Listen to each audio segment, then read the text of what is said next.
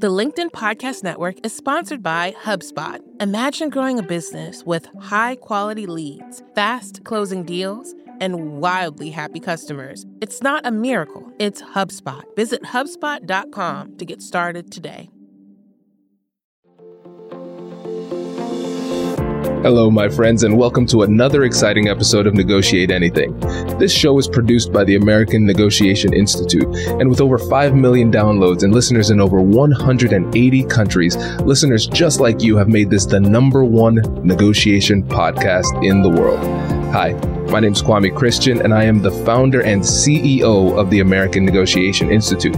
Here at ANI, we believe that the best things in life are on the other side of difficult conversations, and we are passionate about providing you with the best content that will help you to make your difficult conversations easier, both at work and at home. Lastly, I want to remind you that we offer consulting and conduct trainings both virtually and in person all around the world. Our focus is in three main areas. First, negotiation and conflict resolution. Second, leadership. And lastly, diversity, equity, and inclusion.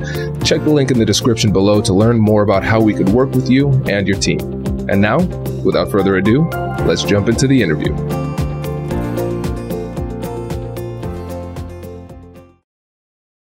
Laura, thanks for joining us today. Thank you so much for having me. I'm so excited to be here. Yes, we are excited to have you. This has been a long time coming. So, how about you start us off by telling the listeners a little bit about yourself and what you do? Sure. So, I am an attorney. I've been doing commercial contracts uh, at large law firms and in house for about 25 years, up until about a year and a half ago when I opened up my uh, training business that teaches people practical ways to draft and negotiate contracts. And so th- that business is called How to Contract.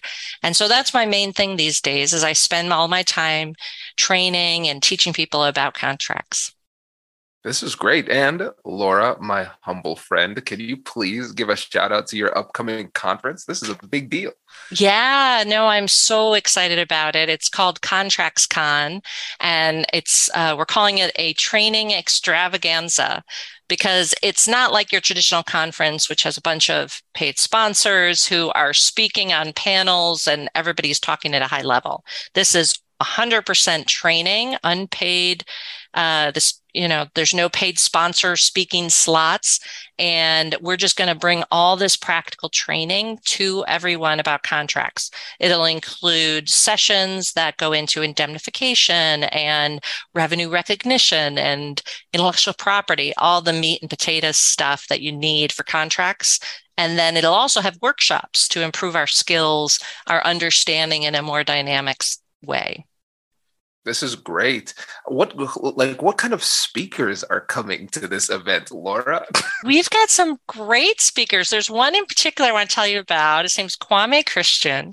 He is amazing.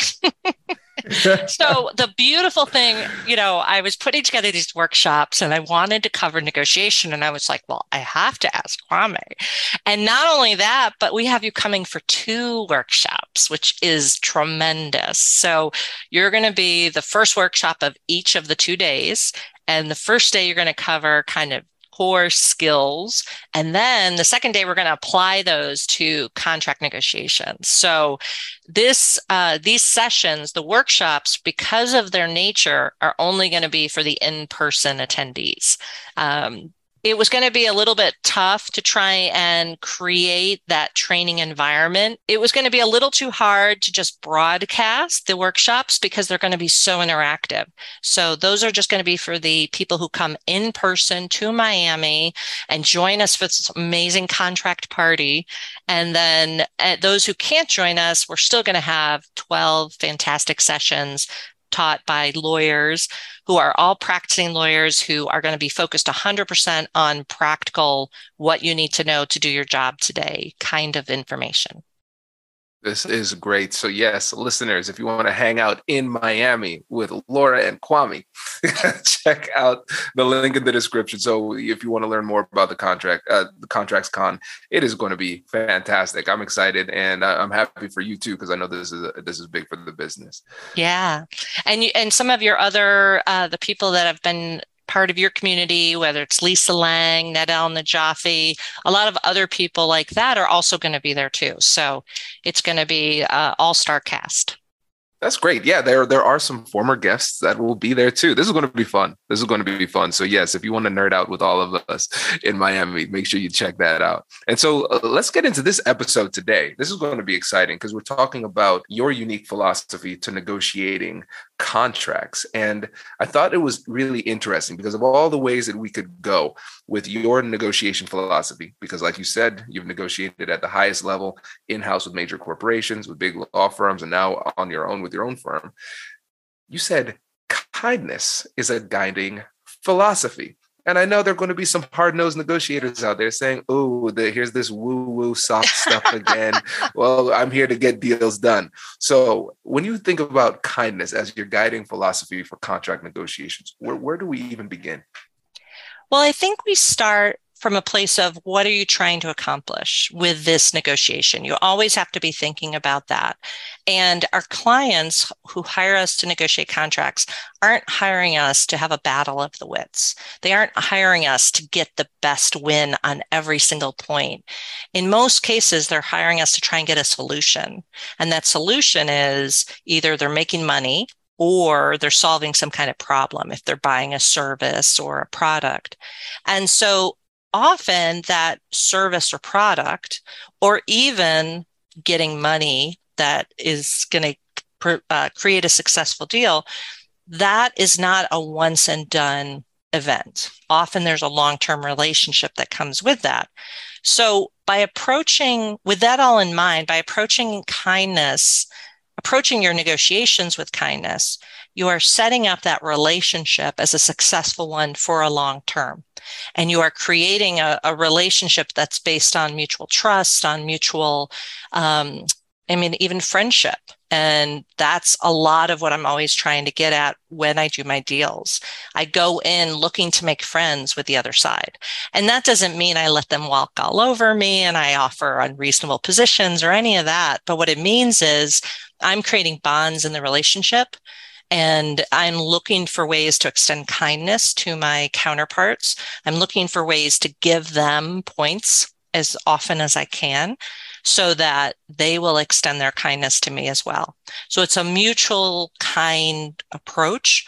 Um, but even when they're not officially outwardly extending kindnesses to me, I still see it behind the scenes because if I'm being supportive, if I'm being engaging, if I'm being um, generous, it's human nature to be generous back. Even if you're gruff and holding on and, and being the jerk, there, even in those cases, I find when you're being kind to the person who's the jerk, it unnerves them and they that jerk facade starts to break down. And you start to get behind these stances and this rigidity and you find the person underneath. And then you just have that human connection and it just works so much better. Because I, I've tried other ways too and it just didn't work. And some of it too is because of my personality that I'm a really nice person and I like being nice and I don't want to be a jerk. So when I was used to try and do the hard nosed negotiations, it just didn't fit because it wasn't me. And so for me, being kind, which is kind of my approach to the world in general, and bringing that into my negotiations means I have a much more genuine experience and I can focus all my energy on my goals and what I'm trying to accomplish as opposed to how I'm supposed to look or be. Oh, this is great. There's a lot to dig into because we have kindness as a guiding philosophy. But then we also have the reason why, and it sounds twofold. Number one was efficacy because you've tried other um, other pathways and they weren't as successful, and the other one was authenticity you tried those other pathways and they it didn't feel good. It, it, wasn't who you wanted to be. And i think this is really important for everybody listening that you need to create your own negotiation philosophy. You need to determine how it is that you want to navigate the world. And it really needs to be based on efficacy and authenticity because yeah. you don't want to listen to this episode and say, I want to negotiate more like Laura or I want to negotiate more like Kwame. You should be saying, What from this can I take to put into action in my own life so I can be a better version of myself? And it takes a lot of courage to do that. Um, because again, with the the approach to negotiation with kindness, sometimes people would look at that and say, Well, how could you ever do this? right? Yeah. How is that possible? So how did you get the courage to be yourself in this way? Does your company invest in professional development training? If you believe that your team would benefit from a negotiation workshop, all you need to do is go to our website, fill out the workshop request form, and then we'll set up a time to chat. These workshops are completely customizable and we've done them all around the country. Negotiation and conflict resolution skills are beneficial across all professions, but they're especially useful in procurement, purchasing, sales, sourcing, and contract management. Our calendar is filling up quickly, and we even have some workshops scheduled for next year. If you think you might want one, I'd suggest reaching out soon so you don't miss out. Check out the link in the description to learn more, and we will be right back after this.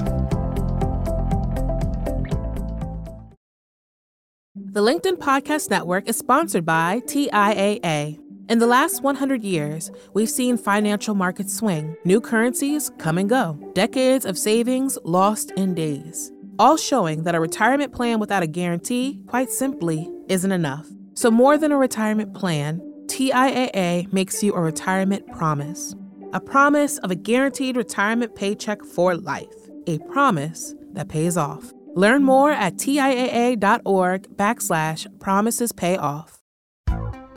Hi, I'm Tomer Cohen, LinkedIn's Chief Product Officer. On my podcast, Building One, we dive deep into what it takes to build great products. Recently, we had Zach Perret, the CEO of Plaid, and he shared about his struggles building a financial app for consumers and how he was able to turn it all around with a critical pivot. Take a listen. I personally couldn't resonate as much with the consumer set that we were trying to reach. I just didn't have that level of empathy.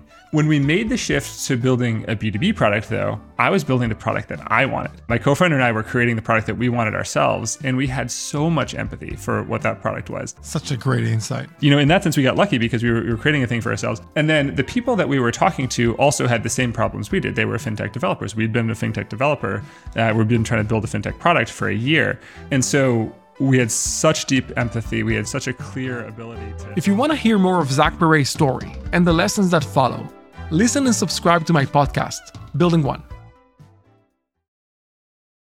I think what I found is that, at least for me, I am much more successful with this approach than any other approach I've ever used. And I think I'm more successful than a lot of the other negotiators I work with. So I regularly, um, I've, I took on a lot of responsibility. So I was at Tesla, for example, negotiating billion dollar deals. I've negotiated lots of billion dollar deals for other clients as well. So I'm operating at that high echelon of commercial transactions. But even in those ways, kindness is my most powerful weapon because people don't expect it.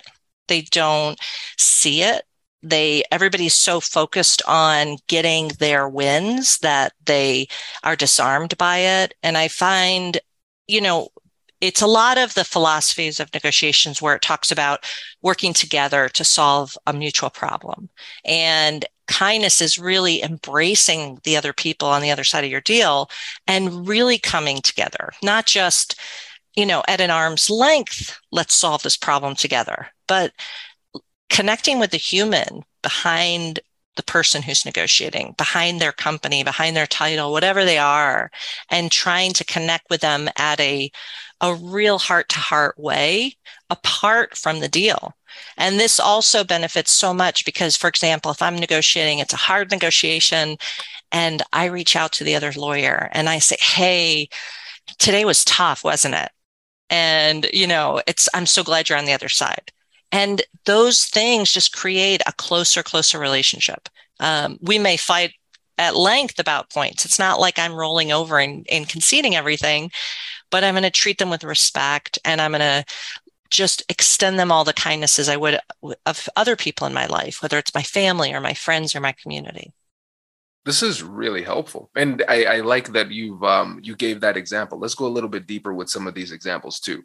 So let's say somebody says, "All right, I want to use this human to human approach, where I'm I'm approaching this with kindness." The other side is approaching this with hostility. I haven't talked to them yet, but I can see their email correspondence. It's a little bit spicy here, right? And so how would we put this into action at the beginning of the conversation? How do you make that connection early on to show that you want to be collaborative and you want to work with them in this way? Yeah. So the the main way I do first of all when you're and when you start out that you're smiling, you're laughing, you're saying, "Oh, I love whatever your town is you you know joke about something and you bring some of your human elements like oh my god sorry i'm late. My kid was just doing this. Because the more they can get to know you as a person and the more little bits that you give them about you and that transparency i think that sets the stage. And again not being obnoxious about it and going on and on but giving them insights that you're not a robot, that you're a human, you have human issues, human problems, all that I find is really great. And then once, if they're coming in hostile, then I'm starting with, okay, then I, I really focus on two things. One is anything that is going to generate more hostility. So let's say it's a super difficult point in the negotiation. And I typically will try and put a pin in it and hold on because I never want to have those big fights early on in the relationship. I always want to save the fights for later when we got to know each other really well. So in the beginning, let's say we're starting to negotiate and they start getting hostile, even more hostile. They're like, oh, such a good point. You know what? Let's hold the, put that on hold for a little while because I want to think more about all those great points you just made and um, you know talk to the client let's see if we can come around because you, you do make such great points on it. So sort of that way. And then focus on as much as many concessions as I can give because I'm always looking throughout my negotiation for making as many concessions as I can on the things I don't care about because then when it's time for things that I really do care about they there's that human nature where they have to be reciprocal and they're having to give things back to me. And then even if the lawyer's being the jerk the business people who maybe don't negotiate full time will kind of put pressure on their lawyer you know oh, just no i'm okay with it. Let's give it to her. So my audience is not just the lawyer the jerk uh, this is presuming the lawyer's the jerk in the room which isn't always the case but let's say the lawyer's being the jerk it's rarely everybody's a jerk. It's usually just one or two. And so I am building allies on the other side by being reasonable, by giving up a lot of concessions, by being nice. And so I get them on my side, helping me get the solutions that we're looking for. I love this. There's so much goodness in here to explore. so let's start off with that expert point that you made about um, holding off those contentious issues. And I, I, really want to talk about momentum here because everybody knows that momentum exists. We can feel it. It's hard to define and explain. It's like a nebulous energy that moves in different directions. And a lot of times when you're having these difficult conversations, you can start to feel that resistance and you're like, momentum is moving in a bad direction. we need to stop this, right? And so what you're doing is at an expert level, you're not just brushing it aside and belittling them and their opinion by making it seem as though you're ignoring it. You're acknowledging it. You're validating it by saying you've brought up some really good points. And you're actually giving a little bit more credence to those points because you say, you know what, I want to stop. I, I want to stop and think about this. I need to talk to my client about this. Let's let me marinate on this and let me get back to you. So they don't feel like they're being ignored. They they feel like they're being respected through that process. And then it allows you to organically reorient the conversation to something that is a little bit more positive, where you have a little bit more overlap. And then you can generate some positive momentum and then tackle that once you gather that momentum. I also exactly. like the idea of the concessions. That's really great because a lot of times people play so defensively that they don't acknowledge that there are some really cheap and easy ways that I could help this person that means the world to them, but is not much for me. And yeah. that's really the heart of creativity, trading things of unequal value.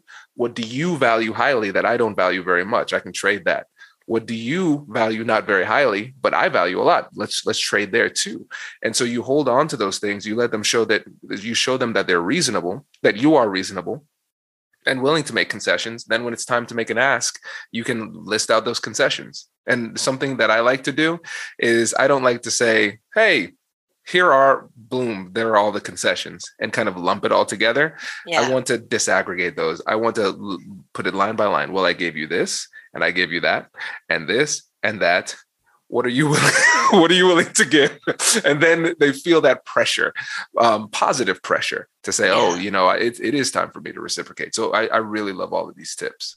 And I think another way, especially in the setting of contracts that works, is that typically when we sit down to negotiate a contract, we have, let's say, 20 points in contention on day one. And we go through the first round and we've knocked out 10 easy ones. And now we've got 10 left.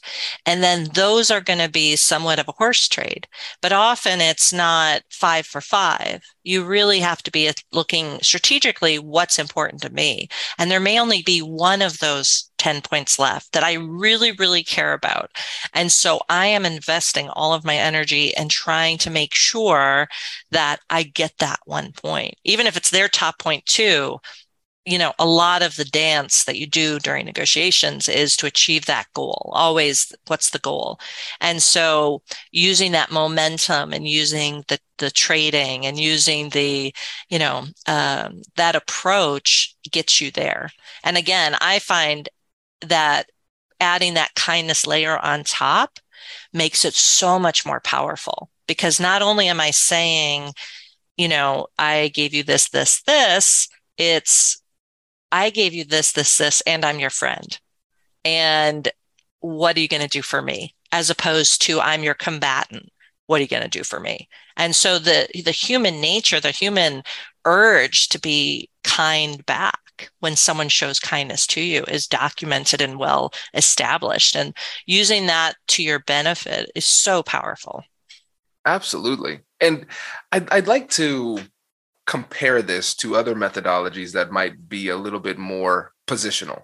And so, one of the things that you mentioned is that sometimes there might be an approach where we focus too much on extracting value from other people without focusing enough on the relationship. Can you go a little bit deeper into the the danger of being too self-interested in these approaches? Yeah, 100%. And also just too focused on the transaction and not as focused on the relationship.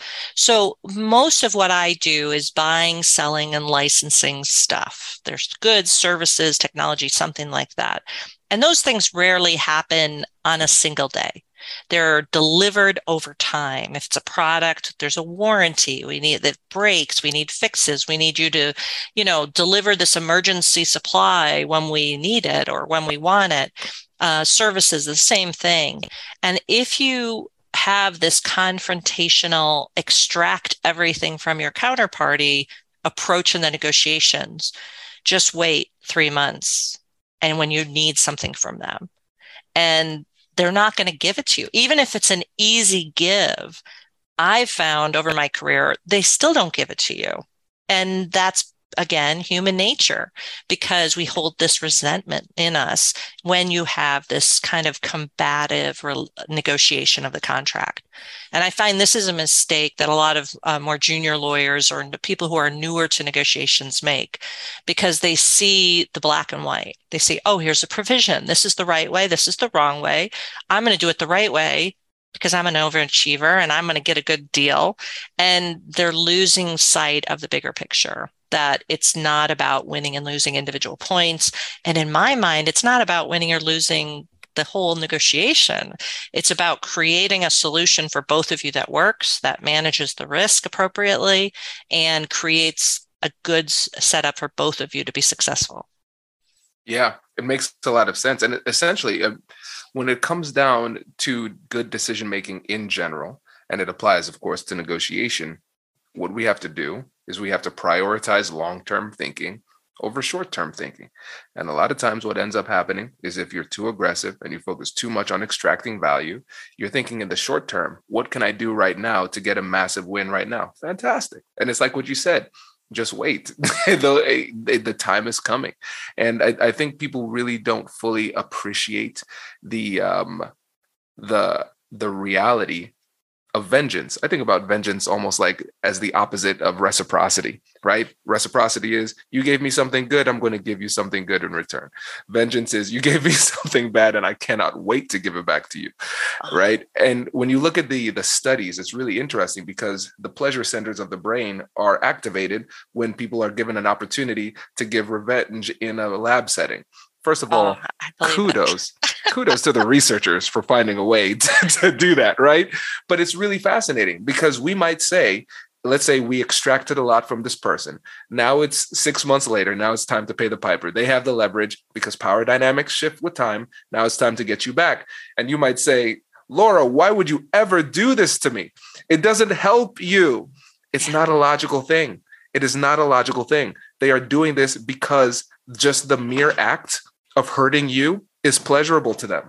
I am a hundred. I will tell you, having spent 14 years in house, 25 years as a lawyer on deals, a hundred percent true that that desire to get back at counterparties who are, you know, uh, really screw you over in the negotiations is so strong. And I believe even the contracts that I've done, where maybe my business person was very aggressive and very extracting, that in so many of those cases, that the we would have been better off not doing the deal or extracting that in the negotiation because it came back to bite us because we didn't build goodwill and a relationship and they didn't see us as their friend. And again, I know we're business and it's all touchy feely friendship, all that, but it's when I say friend, I mean, you know, I want to do business with my friends. I don't want to do business with jerks. I don't want to have to deal with jerks. So creating that sense, even if you don't call them your friend, if you think of them as your friend as you're approaching it and you're looking for win-wins. And it's not that you're going to just let them walk all over you, but you're treating with them that respect and that respect will carry on for throughout the relationship. Exactly. Oh, this is great. This is great. So, Laura, I could talk to you forever. And I know that because we talked for about 40 minutes before this podcast even started. But for the listeners who are, are new to you, um, before you go, can you let them know about the, the work that you do, why they should follow you on LinkedIn, and why should they should hang out with us at Contracts Con in Miami? Yeah. So everything I do is around howtocontract.com. You can find out all the details there. And the best place to interact with me is on LinkedIn. So I have a tradition, a habit that I post every single day. And I post a contract tip. And I've created these little silly cartoons with cows and aliens and lots of other things. So a lot, you know, you can check those out too when you check out the daily contract tips. Um, but it's just going to be so much fun. And I just love contracts, as you can tell. And that passion for contracts is in everything I do. So if you kind of like contracts, but are wondering why somebody could nerd out this much, come hang out with me on LinkedIn at ContractsCon. I also have a membership and training. I've got courses coming up. So um, I'm here to make your life easier. That's my goal is to help you learn like an auto mechanic learns how to fix a car I'm here to help you learn how to do contracts and give you the, the point by point instructions of how you approach each provision, each negotiation challenge, each everything. So I would welcome uh, them to come and join this community. Perfect. Thank you, Laura, and everybody. Links in the description. Make sure you check those out. Laura, thank you so much for joining us. Really appreciate it. Yeah, no, it was great. Great talking to you. Congratulations! You've just joined an elite club. By listening to a full episode, you're now officially on the Negotiate Anything team. So, welcome aboard. What most team members do is they subscribe to the podcast because that allows them to automatically get the latest episodes of the show. The best things in life lie on the other side of difficult conversations. Keep learning, keep practicing, and keep getting better. Your relationships will improve, your career will soar, and you'll have the confidence you need to get the most out of these crucial conversations. Again, thank you for joining the team. We're excited to have you, and I will see you in the next episode. I'll catch you later.